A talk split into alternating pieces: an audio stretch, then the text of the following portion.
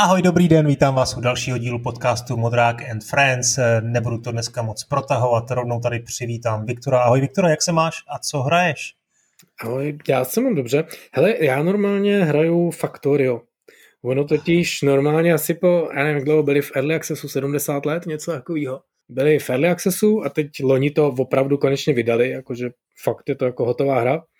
Tak jsem se na teďka koukal, už dokonce na to vyšel nějaký první několik desítek updateů.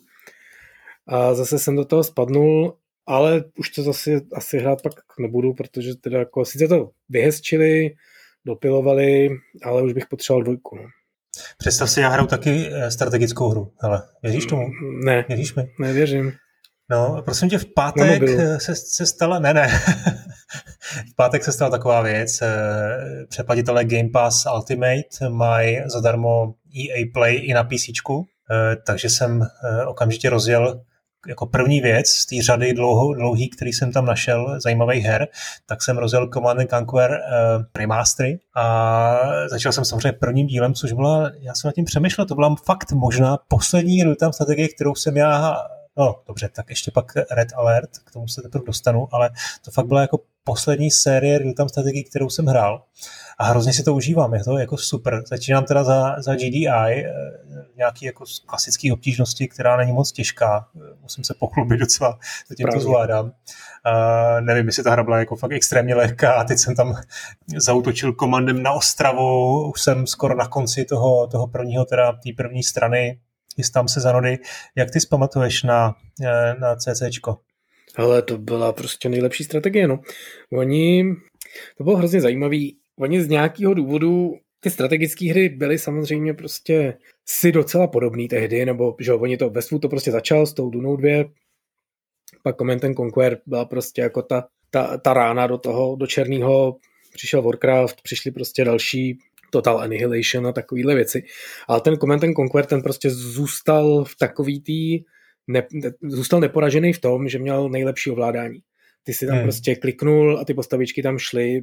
Podle mě tam šly ještě o chvilku dřív, než tam kliknul, jo? že prostě opravdu to bylo tak hmm. jako skvěle ergonomicky udělaný, že to prostě tě to poslouchalo jako málem myšlenkama. To bylo fakt jako skvělý až, až skoro do konce, až teďka nedávno, než to zařízli, zabili. No tak ono v tom remasteru, ale už asi určitě je ten eh, jako pathfinding a nebo vůbec to, to označování a je, je už udělaný podle nějakých nových principů, ale je fakt, že už tehdy to bylo jako já si pamatuju, že jsem hrál druhou dvojku, tam to bylo ještě hodně eh, nedokonalý, tam si musel vlastně klikat jednotlivě, nebo tam, šlo tam vůbec ještě označovat ty, ty skupiny? Nešlo, nešlo. To, to vynalezl právě Command Conquer a aha, dokonce aha. vynalezl právě to, že si můžeš ukládat ty skupiny, to bylo jako docela vtipný. A hmm. Warcraft 2, myslím to byl, který vycházel nějak jako podobně, tak eh, stihnul skopírovat to, že je otahu, označuješ tím rektanglem, jo. ale neměl to ukládání skupin pod ty čísla, protože podle mě, on vyšel krátce po něm a podle mě jim to bylo jako trapný, že to jako vyloženě jednak jedný skopírujou. Tak tam udělali nějaký takový jako patrik, že že nějak, když s altem klikneš na nějakou jednotku, kterou si předtím vybral s nějakým tím rektanglem, tak se ti seletnou i ty ostatní, jo? že si nemohl ukládat ty skupiny, ale byla tam nějaký takovýhle jako fígl, který to jako trošku dělal. No. Pak, pak pochopili ty výváři, že se nemají stydět a mají od sebe opisovat, hmm, že už to všichni hmm. udělali ty, ty číselní no, zkratky. Tak dneska už by se nikdo nestyděl, že jo, to je jasný. Právě. Eh, každopádně super. A jinak teda ten, ten příběh, ten teda zestárnul hodně. To se, ten to, byl musím, starý už, když vyšel. Musím, to jako, no, jako ty herecké výkony, toho se musím držet, abych to nepřeskal přeskakoval, ale, ale hra mě baví a určitě to zkusím eh, dohrát, možná i ty speciální mise, co tam jsou, nějaký ty covert ops, nebo jak se to jmenuje, a, a pak ten Red Alert. No. To, byly, to byly hrozný, ale, ale Red Alert je super. Red Alert 2 je podle mě prostě pořád ještě jedna z nejlepších lootemových strategií všech dob, jako hmm. opravdu. No, ten Warcraft 3 třeba má jako hezčí příběh a Starcraft 2 je prostě velká moderní nová superová hra, ale čistě na té úrovni toho mikromanagementu těch malých prostě to klikání, posouvání jednotek a i těch misí ne teda toho příběhu za těma misema, ale náplně těch misí je ten Retalet 2 opravdu jako špička ještě teďka. Já jsem to hrál někdy předloni, jako v té původní verzi, je to fakt skvělý pořád. Hmm. No, jsme se jako bavili o tom, že by možná bylo dobré, kdyby tenhle ten naš, ty naše rozhovory nebyly tak úplně monotónní, jenom na to jedno téma, že, že by bylo dobré probrat třeba nějaké aktuální věci.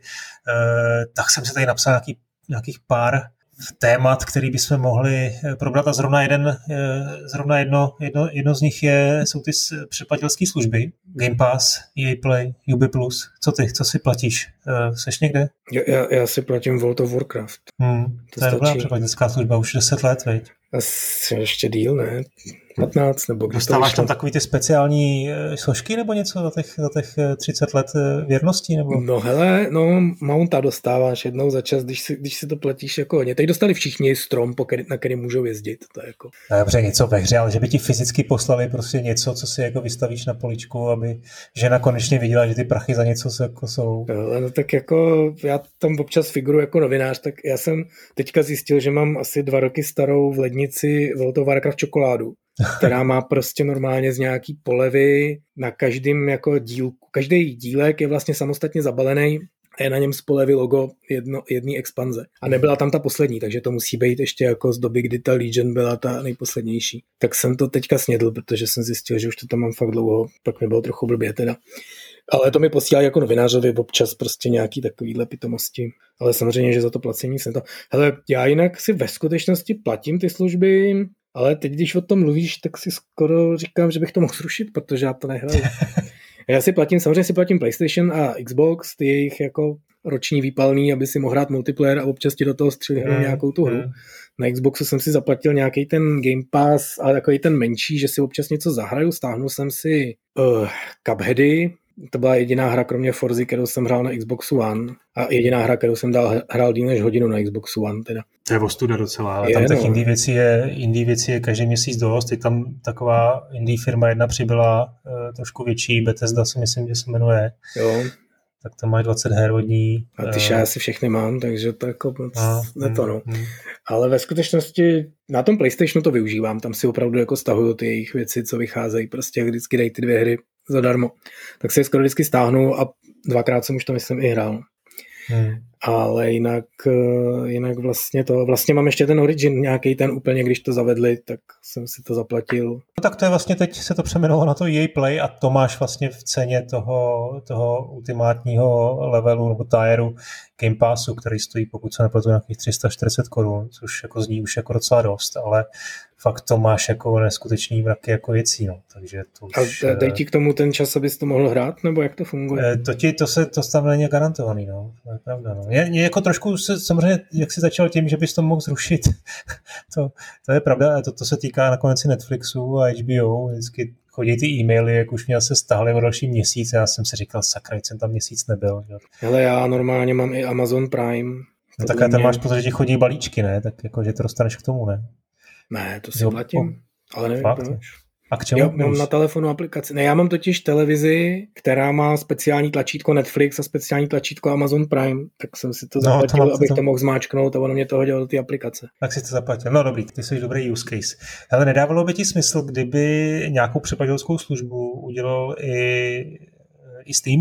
Jakože tomu PC to trošku chybí, ne? Že jako, teď se to tam mluví, jako, že to je budoucnost. Eh, Sony na to naskočila taky nakonec. Má pocit, že ten Game Pass by mohl být eh, to uždějící vlak a eh, co, co Valve, no tak ty jsou takový konzervativnější, možná na to jako vlastně kašlou na to, co dělá, co dělá, co se děje na konzolích, tak možná, že spíš Epic na Store by to mohl udělat, ale kdo ví? Těžko říct, ale ono, jako by ta budoucnost, nebo ten, ten herní průmysl, jako o tom strašně mluví, že to je ta budoucnost, jo, jako, ale ona je to taky hrozně minulost. Oni už to zkoušeli, že jo, ty MMOčka prostě ve své době hrozně letěly, platilo se prostě měsíčně, všichni z toho jako byli nadšení a pak to postupně vychcípalo, protože to vlastně jako nikdo moc platit nechtěl a taky všechny pohřbil WoW, který prostě jediný si nechává za to ještě pořád měsíčně platit.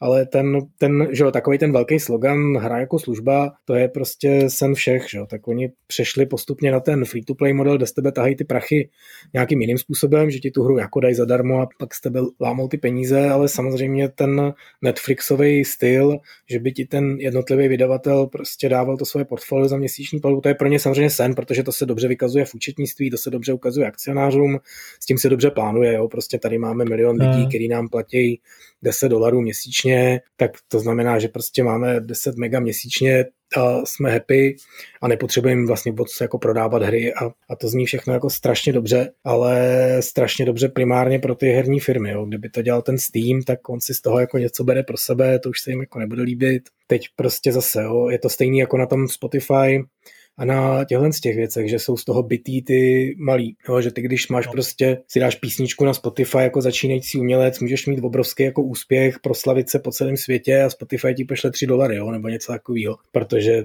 ty opravdový peníze posílá těm velkým, velkým labelům a ty to můžeš použít tak jako promo, že tě teďka znají, takže můžeš uspořádat koncert nebo něco takového, ale ty peníze z toho jako opravdu nemáš. V tom herním průmyslu je to ještě horší, že? všichni tě poznají, hmm. všichni tě budou hrát, ty dostaneš svých prostě 10 dolarů, a, a jako co dál. No, tak to...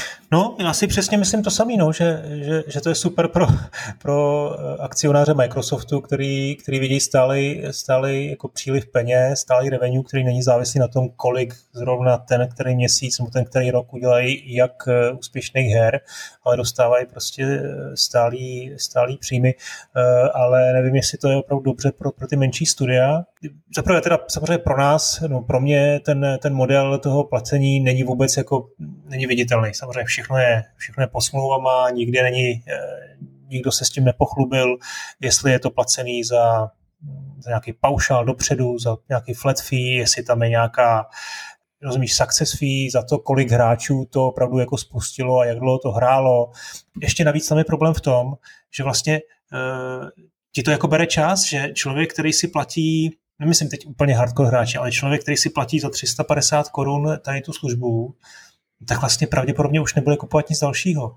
Jo. Pravděpodobně bude spokojený s tím bude hrát to, co tam je, a to je vlastně jeho útrata. On bude za rok utrácet 4000 korun. Jo. Samozřejmě pro nás, pro hráče je to super, ale je to dobrý i pro ty, pro ty vývojáře, který, který teda vlastně jo, Microsoft se nažere nejvíc, uh, velký studia potom a pak uh, co zbyde těm jiným vývářům. Přesně a, a je to i, i to psychologická věc, jo? jak jsme se začneš platit dvě, tři tyhle služby, tak pak vyjde hra, kterou by si chtěl hrát, ale ty si platíš už dvě, tři tyhle služby, tak hold budeš hrát něco jiného a počkáš, až se tam tohle objeví, což prostě nakonec hmm. se třeba objeví. No ten, ten jejich argument, ekonomický argument je ten, že těch přeplatitelů bude tolik, že to vlastně kompenzuje ty, řekněme, ty ztráty. Tak nevím, no. Uh, ale další věc, dneska, když to natáčíme pondělí, tak Resident Evil slaví 25 let. Grat. Hmm, já taky grat. Uh, co ty, kdy jsi hrál prvního? Já si nepamatuju, když jsem to hrál poprvé, ale pamatuju si, že jsem se hrozně smál, protože za první mě teda horory pokud nejsou ve virtuální realitě a fakt dobrý teda, tak mě většinou spíš jako rozesmávají, že mají takové jako legrační zápletky. A za druhý, za druhý mě to přišlo, to je strašná vykrádačka Alone in the Dark. A divil jsem se tehdy, jak je to možné, že někdo udělá jako tu samou hru, jenom jako s nějakým jiným příběhem. A pak mi přišlo zajímavé, že to nějak ty Japonci ani jako nepřiznávali. Jsem nedávno viděl nějaký making of právě jako těch prvních Resident Evilů a tam prostě vehementně říkali, jak to vymysleli a pak tam na ně nějak hrozně tlačili, aby řekli, že prostě to je vykrádačka Alone in the Dark a oni řekli, no tak trošku jsme se inspirovali. ale takže nevím, kdy jsem to hrál poprvé, ale dvojku jsem hrál teďka před dvěma měsícema někdy, ale teda tu předělávku hmm. na Playstationu a strašně mě to bavilo. Dohrál jsem to za dva večery. A hodně si se smál? Tak tam ta, zrovna ta dvojka není nějak jako hruzo strašná, to moc není čeho se bát. Hmm. No ale počkej, my jsme oba dva byli velcí fanoušci čtyřky, která byla takový odklon, hodně jako akční. Já jsem to hrál, pokud se nepletu, na Gamecube hned, jak to vyšlo, vlastně původně to vyšlo exkluzivně na Gamecube. A tam to bylo úplně jako úžasná věc, jo, která samozřejmě byla úplně jiná než, než ty pozvolné lekačky eh, v té první trilogii a, a tak dál a potom vlastně i posléze, a, ale to byla za mě jako jedna z nejlepších her té generace. Určitě, ta byla naprosto skvělá. Dobře, já nechci nic slibovat, ale možná k rezidentu se ještě vrátíme, aby jsme uctili tohle skvělý jubileum. Eh, minulý týden měl premiéru film eh, Zack Snyder Justice League. Eh, je to takzvaný Snyder's Cut, neboli Director's Cut filmu Justice League z roku 2017, film z univerza DC Comics. Pro mě naprosto jde to mimo mě, obecně komiksové filmy a když už teda tak DC Comics úplně, Superman zejména. Ty jsi to viděl? My jsme teďka ten jo, filmový podcast. To samozřejmě musíme lehce probrat a já potom dojdu k tomu, k té pointě, jako proč o tom mluvíme, ale uh, vy to ve Warhorse určitě řešíte, protože Dan Vávra napsal takový strašný hate, uh, hate na Facebook. My ve Warhorse neřešíme, co Dan Vávra napíše do, na Facebook. To bychom taky možná dost neřešili nic jiného teda. To hezký přiznání? Neviděl jsem tvou zmíněnou recenzi teda, ale, ale viděl jsem ho, no. Ty ne? No, a já ne, já ne. Ty jo, tak povídej. Ty, ty, ty, ty potom jenom točíš podcast. Hele, já jsem to viděl, docela se mi to líbilo, ale to je jaký složitý, jo. Já si myslím, že Zack Snyder je bůh, teda, jo. Prostě mm-hmm. on natočil si pět filmů nebo něco, jeden je lepší než druhý. A čím méně mu do toho kecají, tím je to jako lepší. Takže prostě třeba Sucker Punch, do kterého mu ten si udělal celý sám, že se ho zprodukoval, napsal i natočil. A ve skutečnosti teda vlastně protože ty se budeš bavit tady o tom přestřihávání, eh, tak vlastně ta kinoverze je taky jako jiná, než, než, než on vymyslel. Mu studio zrecenzovalo, eh, pardon, cenzurovalo, cenzurovalo konec, musel to trošku přetočit. Ale si myslím, že to je fakt super film, který je hodně nepochopený. Eh, Watchmeni byly prostě úplně úžasný, nejlepší komiksový film všech dob, což teda to by nic neřekne, protože si žádný komiksový film neviděl. Je to prostě... Spidermana jsem viděl, prosím tě, pár dílů. Jako. Tak to jo, tak dobře. Ale Watchmeni jsou prostě úplně jiný komiksový film, stejně jako prostě ten komiks je úplně jiný než všechny ostatní superhrdinský komiksy samozřejmě. Takže ten se mu jako opravdu hodně poved. No a pak natočil, kromě dalších věcí, toho muže z ocely, což je podle mě nejlepší Superman pro změnu v dějinách kinematografie, což teda není takový problém, o těch Supermanů zase tak moc není. A, a ten už teda jako trošku skřípal, zejména ke konci, kde prostě jako bylo vidět, že tam někdo ještě tahá za otěže a moc ho jako nenechá. No a pak vlastně natočil, to jsem úplně zapomněl, když jsem takhle nad ní teďka nadšeně vzpomínal v minulé půl minutě, to vlastně natočil ještě ten Batman versus Superman a to teda už bylo jako docela, docela děsný. No, a pak natočil tady ten Justice League. No a, na to, to se chci teda zeptat, jestli to je fakt tak dobrý? Hele, ten původní Justice League je fakt jako dost hrozný. A on, že od toho odešel, on to natočil, pak měl nějaký rozpory se studiem, pak se mu stala nějaká, on zemřela dcera, tak prostě řekl, že už to nemá zapotřebí se s nima hádat, takže si s ním dělají, co chtějí, odešel od toho a oni najali uh, koho, Jesse Vedona nebo nějakého takového z těch z té druhé stáje od těch Marvelů, aby jim to dotočil, ten to dotočil, natočil si prostě půlku znovu, udělal z toho takový veselý, rodinný, přiblblý film, kde všichni říkají, že důležitý je, že jsou spolu a že jako tým to dokážou a prostě takový ty keci a bylo to jako hrozně blbý.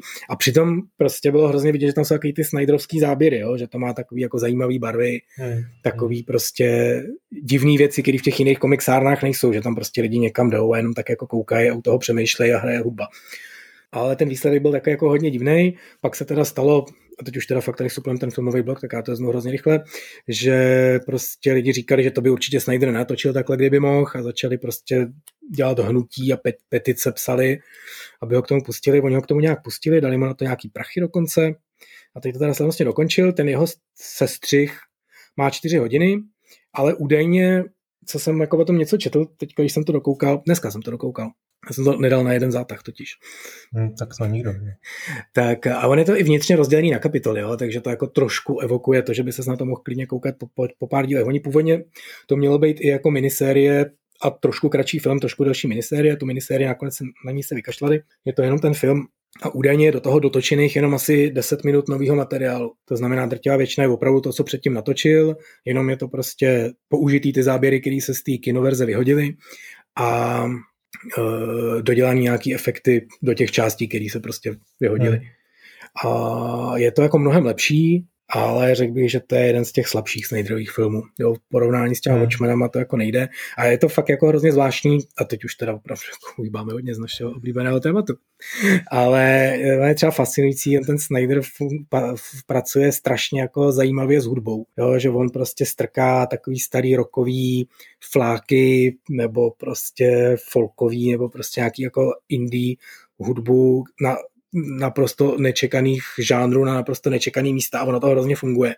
A v tomhle filmu mě to strašně pilo krev, protože to z nějakého důvodu strašně nefunguje. A já to dám ještě jednou a třeba prostě, nevím, třeba jsem měl nějakou divnou náladu.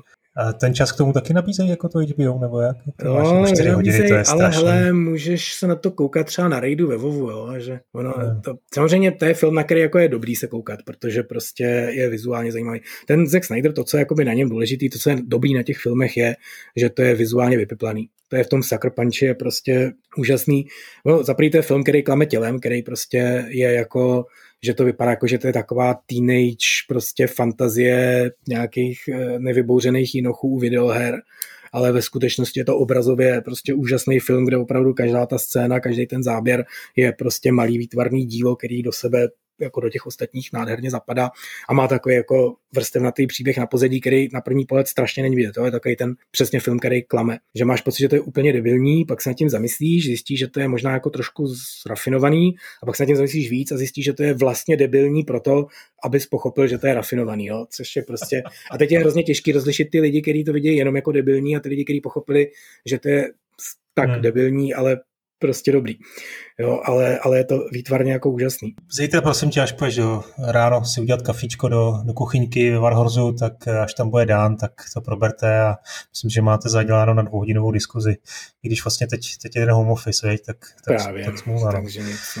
Eh, no dobrý, ty si už to trošku jako naznačil, no, profláknul. Eh, mě vlastně tady ten koncept Director's Cutu inspiroval eh, k tomu, že bychom se na to mohli podívat taky z pohledu her. Já myslím, že ten koncept úplně není potřeba představovat. Eh, ve filmu se zkrátka dobře často stává, že ta tvůrčí vize eh, bývá narušená komerčními záměry studia. V extrémním případě to dopadne tak, že, že třeba i po natočení filmu režisérem je, je bez jeho vědomí a e, souhlasu je předělán podle představ studia. E, typicky třeba je tam dodělaný úplný konec nebo je prostě zkrácený. E, ty změny režisér často nenese vůbec dobře v extrémním případě pod ním odmítá být podepsán. No a potom se taky často stává, že ta režisérská verze nebo ta původní vize režiséra je později vydaná jako nějaká speciální, rozšířená, případně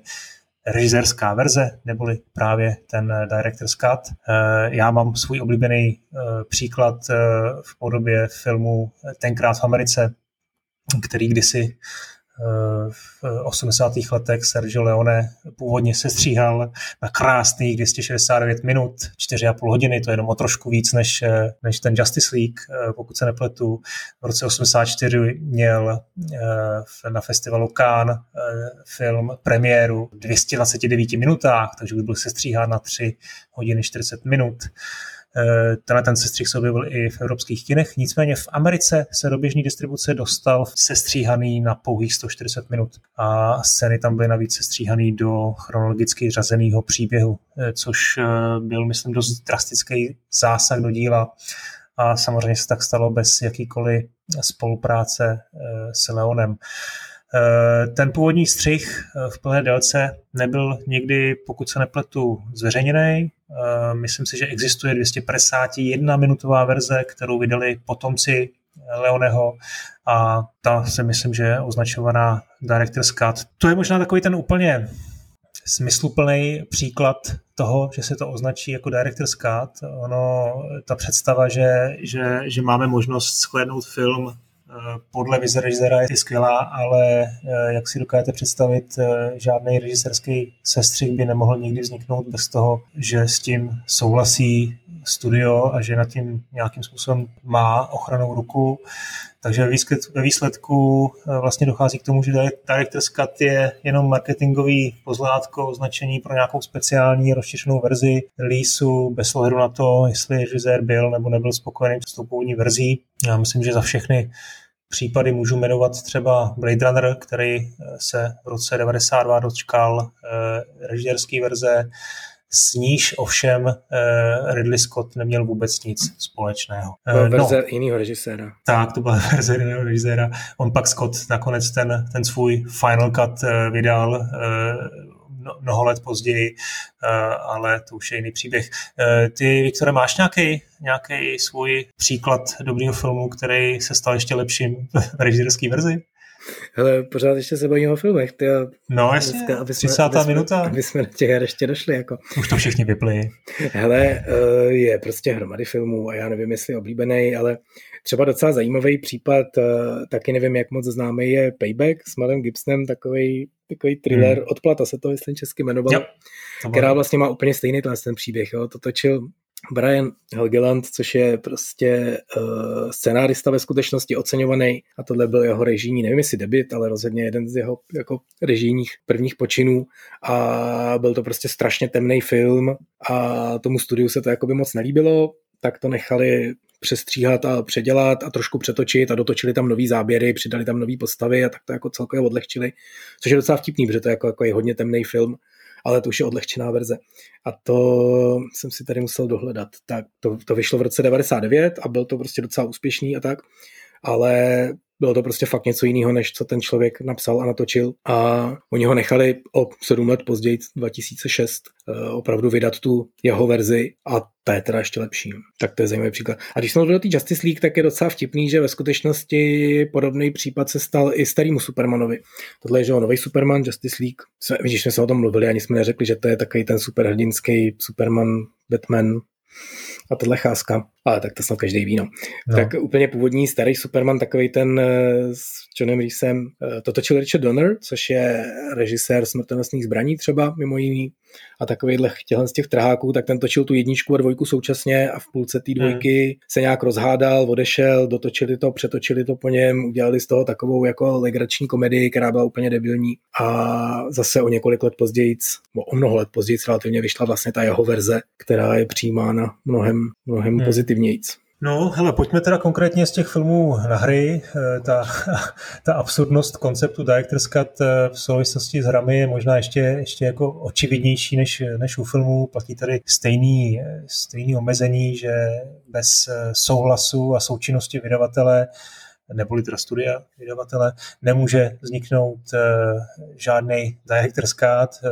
Hry navíc nejsou tvořený tím natočeným materiálem, který pak může být snadno upravený, zredukován nebo pozměněný. Uh, existuje celá řada her, které mají podtitul Director's Cut, uh, ale vlastně s žádnou pozměněnou vizí nemají vůbec nic společného. Většinou jde o remaster, nějakou novou verzi na jinou platformu nebo, nebo, nebo speciální release s kompletním obsahem. Konec konců dobrý příklad je Mafia 2 Director's Cut, což je základní verze se všemi DLCčky. Nedělal si na tom náhodou? Ne. Hele, ale to teda fakt jako není asi Director's Cut, že to si jenom půjčili prostě cool, cool, cool jméno z filmového no, průmyslu no a šoupli to ke hře, no. Ono, těch her, které jako jsou jiný, protože studio, protože cokoliv, tak to, se, to je jako to je polovina všech her, no. že prostě je nějaká tvůrčí vize a pak se něco stane jinak, ale, ale ta věc, že by se jako vrátila ta originální a udělala se nová verze té hry, tak jak si to autoři opravdu představovali, to teda bych chtěl vidět, jestli nějakou vytáhneš. Vytáhni. No, nevytáhnu, to víš, že ne, to je, to je právě takový to snění, no. K tomu se chci teď dostat, že, že ta vize vývojáře, který, který si vysněl nějakou hru, šel s tou vizí e, za studiem, tomu ji schválilo a potom, potom se to postupně nějak jako proměnilo. Těch příkladů je hodně a můžeme asi eh, se o nich jako chvilku bavit, no. Nakonec eh, nejznámější, no, jeden z neznámých příkladů je, je Diablo, který měl dlouho tahový souboje a najednou potom se během víkendu to změnilo na, eh, na, eh, na, ten, na ten známý lutimový combat. No. A tam je ten příběh jakoby ještě zajímavější, nebo když už konečně mluvíme o hrách, tak se tady můžeme rozpovídat konečně, že takhle, jo, bylo to opravdu během toho víkendu a tam je ten zajímavý příběh, že tady to opravdu jako tlačilo to studio, ale bylo to ještě v takovým přátelským duchu, jo, že to bylo opravdu, že Diablo vyvíjel ty původní Condor Games, který se pak přejmenovali na Blizzard North, potom co je eh, koupil Blizzard, protože se mu líbilo Diablo a chtěl, aby ho hmm. vydali pod nima a furt jim jako se snažil vnutit tu myšlenku, aby jako to udělali real-timeový, že prostě to na tahy a že to jako není ono a že to bude mnohem víc cool, když to bude real-timeový. A ono to ještě ve skutečnosti bylo tak jako fakt hrozně zvláštně na tahy, protože já jsem si třeba opravdu dřív myslel, že to fakt bylo klasicky tahový, takový teď táhnu já, teď táhnu soupeř a tak dál. Ale pak jsem si někde pustil nějaký povídání Davida Brevika, autora Diabla, hlavního takového programátora a designéra. A on to vyprávěl a ten systém byl jako ve skutečnosti strašně zajímavý. Je to bylo trošku, trošku jako superhot. Třeba v poslední hmm. době, kdy vlastně ten svět funguje tak, že se hejbe jenom, když ty se hejbeš. To znamená, to nebylo natahy, jako že, by si, že byste táhli na střídačku s těma hmm. potvorama, ale že každá tvoje akce, kterou si dělal, stála nějaký časové jednotky a ty časové jednotky hmm. používali ty oponenti. Takže ty, když si jakoby šel, tak ty potvory taky šly. A když jsi se zastavil a přemýšlel, co budeš dělat, tak celý hmm. ten svět stál. No a ten Blizzard jim říkal jako, udělejte to real time, udělejte to real time a ten Brevik je chtěl prostě poslat do pytle už jako definitivně oficiálně a aby to jako mělo tu pompu, tak nechal prostě v tom svém studiu jako hlasovat ať všichni řeknou, že to je blbost a Blizzard dá pokoj. No a oni prostě ty zmetci jako řekli, ale to je fakt dobrý nápad, to bychom měli zkusit. Takže ho přehlasovali. On jako naštvaně prostě poslal domů někdy, to bylo v pátek, prostě ať, ať jdou. Zůstal tam a přeprogramoval to přes víkend což jako tím, že to vlastně ten systém byl skoro real timeový, tak to vlastně nebylo tak strašně těžký. A ty tam tak jako hrál v tu neděli a říkal, ty, já je nenávidím, jsou to debilové, to moje bylo určitě jako dobře vymyšlený, ale tohle to fakt není špatný. No a pak prostě v pondělí všichni přišli do práce a on jim tak jako říkal, hele, jako mám tady novou verzi, zkuste to. No a říkal, že pak se v pondělí nic neudělalo, v úterý se taky nic neudělalo, ve středu se taky nic neudělalo, protože všichni pařili Diablo. A fakt je to jako hrozně bavilo. Takže to je jako hmm. vlastně success story, že mu jako vysvětlili to studio, který je vlastně mu vysvětlilo, co je na jeho hře dobrý bude teda chudák poslechl. No a tohle by bylo hezký, kdyby vyšlo Diablo uh, Director's Cut, což by samozřejmě nemohl být Director's Cut, protože jako ta hra by koncepčně a obsahově musela být úplně jiná, ale kdyby ten původní záměr jako byl realizovaný. A já si myslím, no. že by to fungovalo. Že fakt, kdyby já to vydali, myslím, no. že, že, by fungovalo jako normálně, kdyby vzali to Diablo tak, jak bylo a udělali ho prostě v tom tahovém, že by to jako taky bylo zajímavé. Někdo mohl udělat nějaký mod na to. No, co dál? Uh, hele, Devil May Cry? Tak to je, to je strašně známý příběh. Tak oni tehdy udělali Shinji Mikami, v Capcomu vymyslel několik různých konceptů čtvrtého dílu Resident Evil, už jsme to tady zmínili dneska. Uh, a tenhle byl úplně jiný, byl takový hodně akčnější, což se dost odlišovalo od těch prvních třech, a takže se k tomu Capcomu úplně do toho nechtělo. Mikami nakonec chtěl, aby to bylo trošku, aby to bylo třeba spin-off, aby to bylo prostě nějaký jako trošku jako postranní titul, který nebude teda úplně z té hlavní série. No a nakonec teda došlo k tomu, že to je tak dobrý, eh, to řezání a to, ta rychlá akce, že z toho udělali úplně něco jiného, úplně nového hrdinu a úplně jinou hru. No ale bylo by zajímavý vidět Devil May Cry jako vlastně situovanou do toho světa Resident Evil. Nebo... Tam je to ještě víc jako zajímavý historek. To ve skutečnosti ten režisér nebo ten jako tvůrce toho je Hideki Kamaya, což je bývalý, teda budoucí právě tehdy ještě, budoucí autor Bajonety a Beautiful Joe a, a těchhle z těch, eh, jak se to jmenovalo, to, jak si ovládal těch hromadů hrdinů najednou. Wonderful One on One. Wonderful, one, no, no. Wonderful 101, tomu říkáme tady u nás vždycky. Eh, tak, tak tenhle, ten, ten právě pod tím Shinji Mikamim jako dělal jeden z těchto prototypů na ten Resident Evil 4 a vyrobil tohle. A ještě tam je ta jedna veselá historka, že ten původní koncept jako ještě vzniknul z toho, že oni současně vyvíjeli Onimushu, což je prostě ta super hmm. samurajská, taky jako, jakože Resident Evil ve starém Japonsku. A tam měli nějaký bug, že když sekal potovoru ve vzduchu, tak když ji jakoby nepřestával sekat, tak ona, zus, ona se nějak spojovala ty hitreakce do sebe, takže ona jakoby jo. po té první ráně vy, vy, vyletěla do vzduchu a když ji sekal dál, tak ona zůstala v tom vzduchu. Jo, a všichni se hrozně smáli, jak to vypadá vtipně a tenhle prostě Kamaja říkal, hele, ale to by byla cool hra. Jo, a pak prostě do toho prototypu toho Resident Evil 4, co dělal, říkal, super, tak tam přidáme meč, teď tam přidali jako meč a založili to na tom, že když tu potvoru mlátíš, tak ji tím jako držíš v tom vzduchu a rubeší a ona tam vlastně bezmocně jako plandá ve vzduchu a ty prostě hmm. sekáš, sekáš, sekáš, nebo do ní střílíš, střílíš, střílíš. Vlastně ještě původně to měl s tím střílením. Byl klasický prostě Resident Evil, ale prostě jedna pistole je málo, když je to čtvrtý díl, že tak musí mít aspoň dvě pistole, jo. Novinka, přidáme hmm. prostě druhou pistoli, střílíš dvěma pistolema do toho zombáka a on tam tak jako sebou prostě ve vzduchu mává, mává, a když přestaneš střílet, tak dopadne a on je mrtvý. No a postupně se prostě z toho vyvinul Devil May Cry. No. Jak by to mohlo vypadat v tom Resident Evil světu, ty, já bych to nechtěl vidět normálně, to, to by bylo strašné. No, hele, nevím, no, jako jen tak pro ale každopádně ten, ten akční prototyp dokonce byl uh, nějak zveřejněný na E3 2003, že to je na YouTube dohledání. A těch, eh, těch vlastně prototypů je tam víc. Eh, ještě rok předtím na Tokyo Game Show byla ta, eh, ta casto verze, kde která zase byla úplně víceméně konzervativní, nebo ta klasická, klasická Resident Evilovina, která byla pozvolná v nějakým, nebo pomalá v nějakým, nějakým hradě. A když se podíváš na, na heslo Resident Evil 4 na Wikipedii, tak eh, ten příběh vývoje je tam docela dost podrobně eh, popsaný, včetně těch různých verzí, prototypů a, a změn. No. Takže my jsme tady v Uberva chválili tu čtyřku, tak ta cesta k ní byla jako dost spletitá a bylo by zajímavý některé ty, ty, ty koncepty, ty nápady předtím jako vlastně vidět realizovaný. No. Jo, takže tam, tam, je to vlastně tak, že ta verze, která vyšla, je ten Director's Cut, protože tam všichni dělali no, ty blbosti no, a pak přišel ten no. director a ten jako katnul a řekl dost, uděláme tohle a udělali tu opravdu Resident Evil 4, která je prostě úžasná. No hele, to se ale děje docela, docela často, a nevím, jestli ty třeba někdy ve vývoji svých her si měl takový případ, kdy jste jako zahodili, nevím, ne, nemyslím hotovou, ale ty, hodně rozpracovanou hru, protože jste prostě zjistili, že to ne, není dobrá cesta, tak jste to změnili. Já vím, že Team Fortress 2 uh, eh, měla jako původně realistický vizuál a ta hra se jako hra byla hodně seriózní, měla takový strategický koncept uh, a vím, že když jsem se bavil s vývojářem a měl rozhovor, tak říkal, jo, to se několikrát úplně jako jsme, jsme tu hru jako zastavili, Eh, začali jsme od nuly. Prostě ten koncept se nám nelíbil, změnili jsme ho a zkusili jsme to znovu. Nakonec to dopadlo, jak to dopadlo, že jo, tak kartunová grafika. A, a to byl docela známý příběh, že jsme to jako mohli sledovat. Jo. Tak ve skutečnosti, že jo, Team Fortress 2 je pokračování Team Fortress jedna, že jo? která je prostě, a to byl snad původně nějaký mod pro Quake nebo pro, do Quake Engineu, nebo možná pro Half-Life opravdu, jo, ale ne, já myslím, že no, no, no. pro Quake, jo. A, a že to přesně, mělo ty realistický vozidla, realistický vojáky a na tom to bylo založený. A oni opravdu tu dvojku jako ohlásili takhle zase prostě realistickou a už prostě to bylo, že už se pomalu dokončuje a že už jako brzo vyjde a že to bude hrozně cool a pak to teda celý vyhodili, řekli, že to dělají znova pak to zase celý vyhodili a pak ukázali prostě legrační filmečky s kartonovými postavičkami a všichni si říkali, jestli oni se nezbláznili, pak si říkali, ale v tom Valvu, oni jsou už teďka bohatý, oni si prostě nakoupili nějaký prostě koks a, a plně se tam sjeli a totálně se zbláznili a nakonec z toho prostě vzniknul fenomén a dlouho nejhranější no, PC multiplayerová. Já si myslím, tak hele, oni tam druhou stranu, ten Team Fortress 2 měl dost konkurence, ať už na tom Quakeovi nebo na Half-Lifeovi těch modů, jako takových podobných byla, byla jako spousta. Takže komu se to nelíbilo, tak, eh, tak měli alternativy. No. Co dalšího, pomínáš si na Bioshock? Jak vzniknul? No, ale to klidně řekni, já mám pak ještě jednu veselou historku. Veselou historku z natáčení, ze nějakýho. Doufám, že horký leto. Já z Bioshocku, no.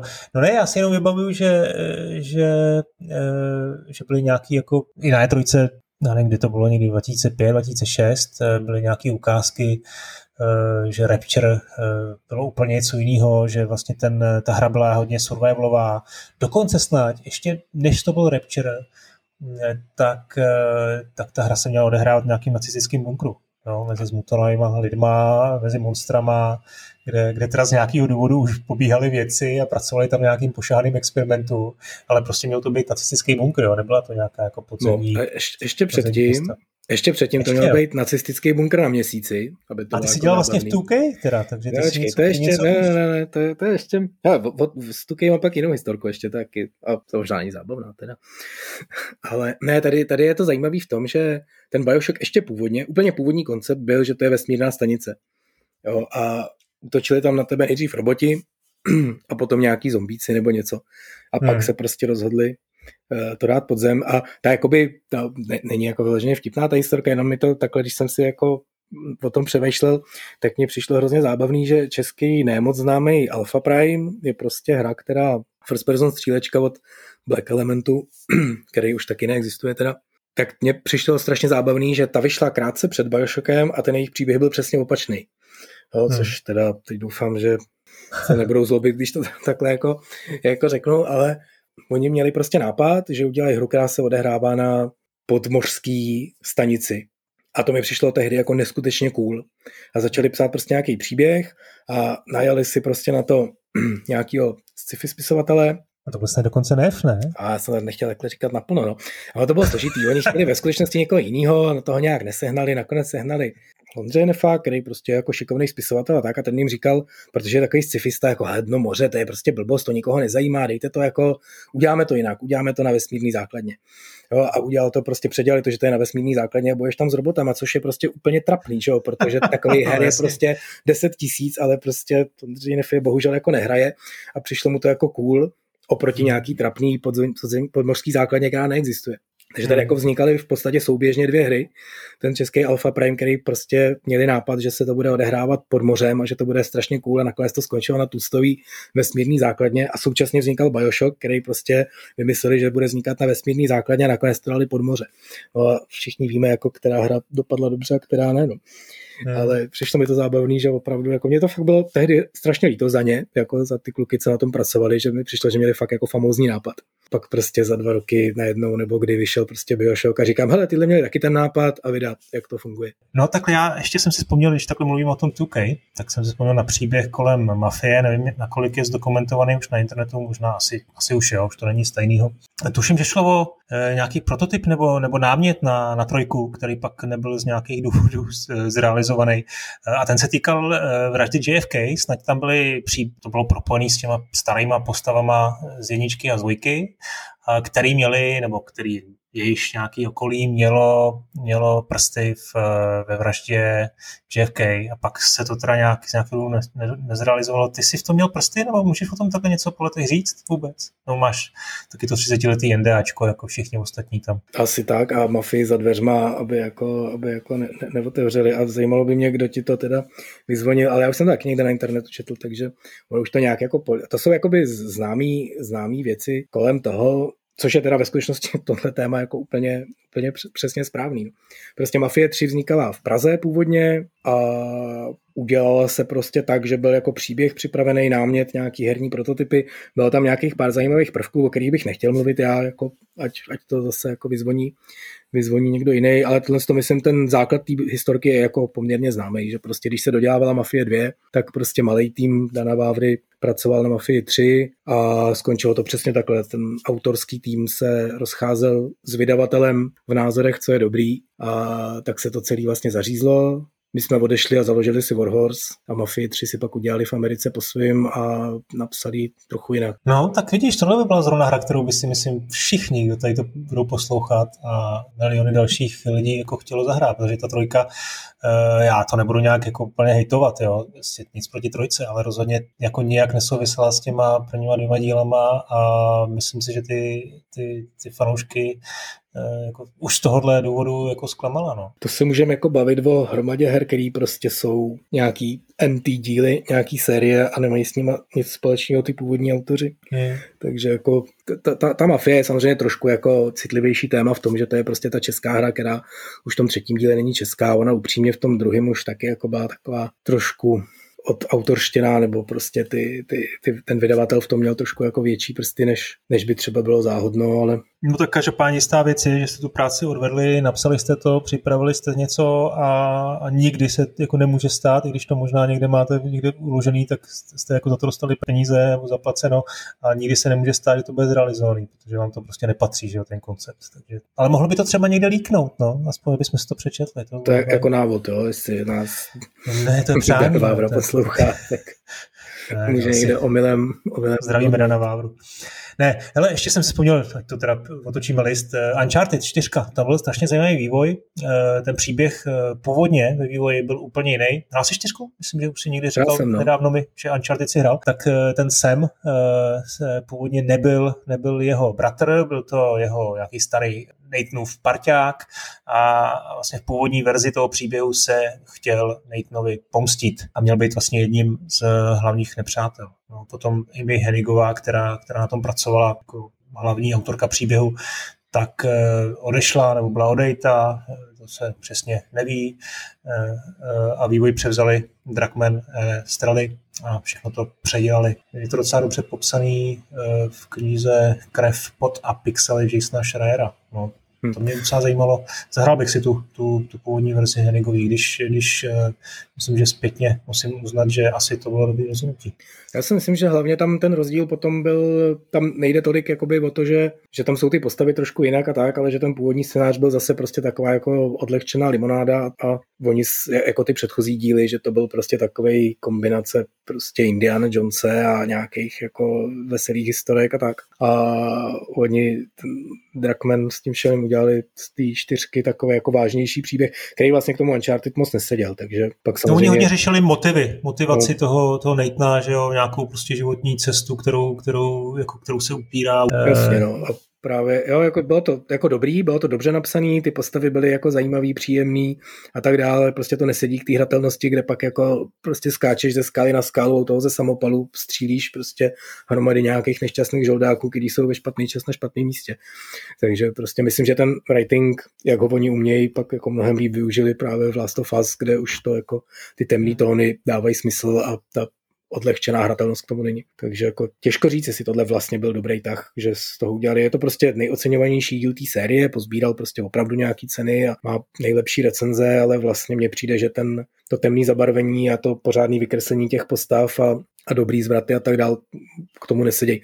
Ostatně ta ludonarativní disonance, která vznikla jako termín game designerský, kdy je prostě rozpor mezi tím, jak se ta vaše postava chová v těch animovaných scénách nebo v tom, co má ve scénáři a co opravdu dělá v té hře. Ten právě byl inspirovaný tady těma Uncharted, i teda těma předchozíma, kde prostě ten, ten Drake je, že jo. No, inspirovaný. Řekněme, že, že je symbolem toho termínu, nebo symbolem myslím, vlastně toho konceptu. na základě no. toho, jo, protože tam opravdu to bylo někde v té dvojce nebo trojce, nebo kde, kde ten Nathan, kde prostě nějaká ta hlavní padoušice, co jim to všem hrozně zavaří, tak tam je v nějakém tom pohyblivém písku a umírá a ten Nathan se na to nemůže dívat a skočí tam na pomoc aby ji jako zachránil, protože je prostě dobrý člověk, jo? že prostě všechny její kámoše, který by jí mohli klidně pomoct, předtím postřílel prostě zvlášť ohavným způsobem, to jako, to jako tam opominou trošku scénaristé. Ale ještě nějaký jiný příklad uh, hry, kterou bychom mohli zmínit tady v té diskuzi. Která se změnila, já jako fakt říkám, jo, je to každá druhá hra, je to úplně jiná motivace než u těch filmů, nebo často, často je to jiná motivace. Ve skutečnosti jsou opravdu příběhy a ty jsou teďka jako hodně insiderský, jo, o nějaký, to tady nebudu jmenovat,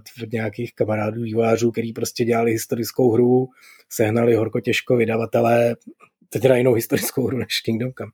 To byla fantazy historická hra, sehnali vydavatelé a ten říkal, všechno beru, všechno je dobrý, ale potřebuju tam raketomet. Já hraju Duma starýho a já mám rád raketomet, takže tam dejte raketomet. A oni mu říkají, ale tam jsou rytíři a hrady a firebally, no a proč by ten fireball nemohl střílet raketomet? No, a oni teda jako, a byli fakt před to postavený, hele, raketomet nebo nic. Takže si hmm. vybrali raketomet a nějak tam vymysleli, že tam nějak jako dokáže cestovat v čase chvíli a teď ty tam se nějak dostaneš a pak máš jako raketomet a, a ten debil prostě co to chce, dostane raketomet. No. Takže jako tyhle a... příběhy jsou, ale nejtypičtější příběh toho, že ta hra skončí jinak, než jak se zamýšlelo, je opravdu v tom, že se to, buď se to nestihne, nebo eh, se ukáže, že to je jako nezajímavý, nebo jsou nějaký eh, vnější okolnosti. To jsou, že známá věc určitě je prostě první Donkey Kong byl myšlený jako, že to bude hra s Pepkem námořníkem, to je strašně provalená no. historka. A prostě Doom, Doom taky měl být původně ve třelec, nebo se přemýšlelo, že bude mít licenci, no. Jo, Mortal Kombat, to bylo taky super, ten Ed Boom, co to jako tu celou ságu prostě nastartoval, tak neměli ještě ani název, jenom prostě se dohodli, že udělají arkádový automat s Žánem Claudem Fandamem, jo, a a vymysleli, no. že udělá jako bojovku a ten její trik, jako je, ten trademark bude, že ty postavičky na rozdíl od Street Fightera nebudou prostě namalovaný, ale jako zdigitalizovaný fotky lidí a že tam hlavní roli bude prostě hrát Jean-Claude Van Damme. No pak se s tím nedohodli, tak ho přejmenovali na Johnnyho Cage a vyrobili spoustu dalších postaviček a řekli si, že ten trademark bude teda něco jiného a jak tak jako přemýšleli a teď baštili ty střívka u toho, jak si říkají, co by to mohlo být, ten jiný trademark. Drželi tu vidličku s tím svinstvem a říkali, hm, já mám nápad. A takhle vznikl Mortal Kombat. No hele, musíme to nějak už, uh, už zakončit, tak no, já myslím, ne. nemůžeme to zakončit jinak než Metal Gear Solidem, pětkou, což asi z poslední doby nejvíc rozmáznutý příklad konfliktu mezi uh, režisérem a studiem. Já nevím, to, jak je to pro tebe bolestivý, ale megalomanský Hideo Kojima tehdy měl opravdu ambiciozní vizi pro pátý díl, kterou mu Konami nedovolilo dokončit. Uh, nestihla se spousta termínů jako obvykle. A nakonec hra vyšla zjevně nedokončená. Já jsem ji kvůli tomu nehrál, protože ty první uh, reakce hráčů byly dost uh, rozpačitý, že ten konec je opravdu useknutý. Uh, ty jsi to hrál? Dokonce. Ale hrál, ale on ten konec je dost daleko, klidně to hrají. No, no on je to právě daleko, ale mně se nechce hrát jako hru prostě 100 hodin na, na Češ, jako zjistím, že ke konci to začíná jako trošku skřípat. No. Tam jde o to, že vlastně v, pří, v té druhé části byl příběh uh, jako dost nehotový, některé ty aspekty příběhu nebyly vůbec vy, vysvětlený, navíc si tam musel jako hráč jako absolvovat některé mise eh, opakovaně a a ten nejslavnější příklad je, je ta epizoda 51, která, která vlastně potom byla ve sběratelské verzi ukázaná aspoň eh, v podobě nějaký cutscény nebo konceptártu a to měla být ta klíčová scéna, hodně zajímavá, která té hře měla dát eh, jasný smysl a závěr a nikdy dodělaná vlastně nebyla. No. Eh, vlastně kritici říkají, že ta hra vyšla nehotová a tohle je ta hra, která by si opravdu zasloužila Director's Cut. Ale nedostane ho. Hele, většina her je prostě ke konci už jako nedodělaná. To je prostě ta další věc, jo, že ty to vymyslíš na začátku prostě megalomansky, teď jedete, jedete, jedete a prostě klasický pravidla už máte jako skoro mít hotovo a jste v půlce. Jo, takže, takže to opravdu jako, jako takový, že ten konec se jakoby nedodělává. Ostatně jako Kingdom Come jsme taky prostě nestihli, nebo prostě to jsme přiznali už na tom Kickstarteru, že prostě měli jsme to vymyšlený jako velkou hru a nakonec prostě ji neuděláme, protože jsme jenom lidi a je nás jenom tolik, kolik nás je, takže, takže jsme vlastně z toho velkého příběhu, který jsme měli původně v hlavě, udělali prostě část a, a ten konec je takový trošku cliffhangerovitej. Ale říkám, jo, to je prostě příklad prostě skoro každý hry, že, ten, že, že ty konce jsou slabší, takže bych se toho určitě nebál ale to, že se ty megalomanský plány musí jako zmenšovat, to je jako něco, co je podstatou herního průmyslu a je to vlastně zajímavé, jak ty lidi dokážou eh, s nějakým nápadem, který měli, nebo příběhem, na kterým pracovali, jak když právě ke konci zjistějí, že to nezvládají, tak jak to dokážou hezky jako přizpůsobit. No to řekl hezky. Já myslím, že Viktor, s tím se můžeme rozloučit. Já jenom dodám, že by tu, tu Mafii trojku bych si stejně strašně rád zahrál tvoji, to v dalším životě. No nebo vaší, no. Dobře, hele, díky, díky za rozhovor. Zase se uslyšíme příště. Čau. Tak ahoj.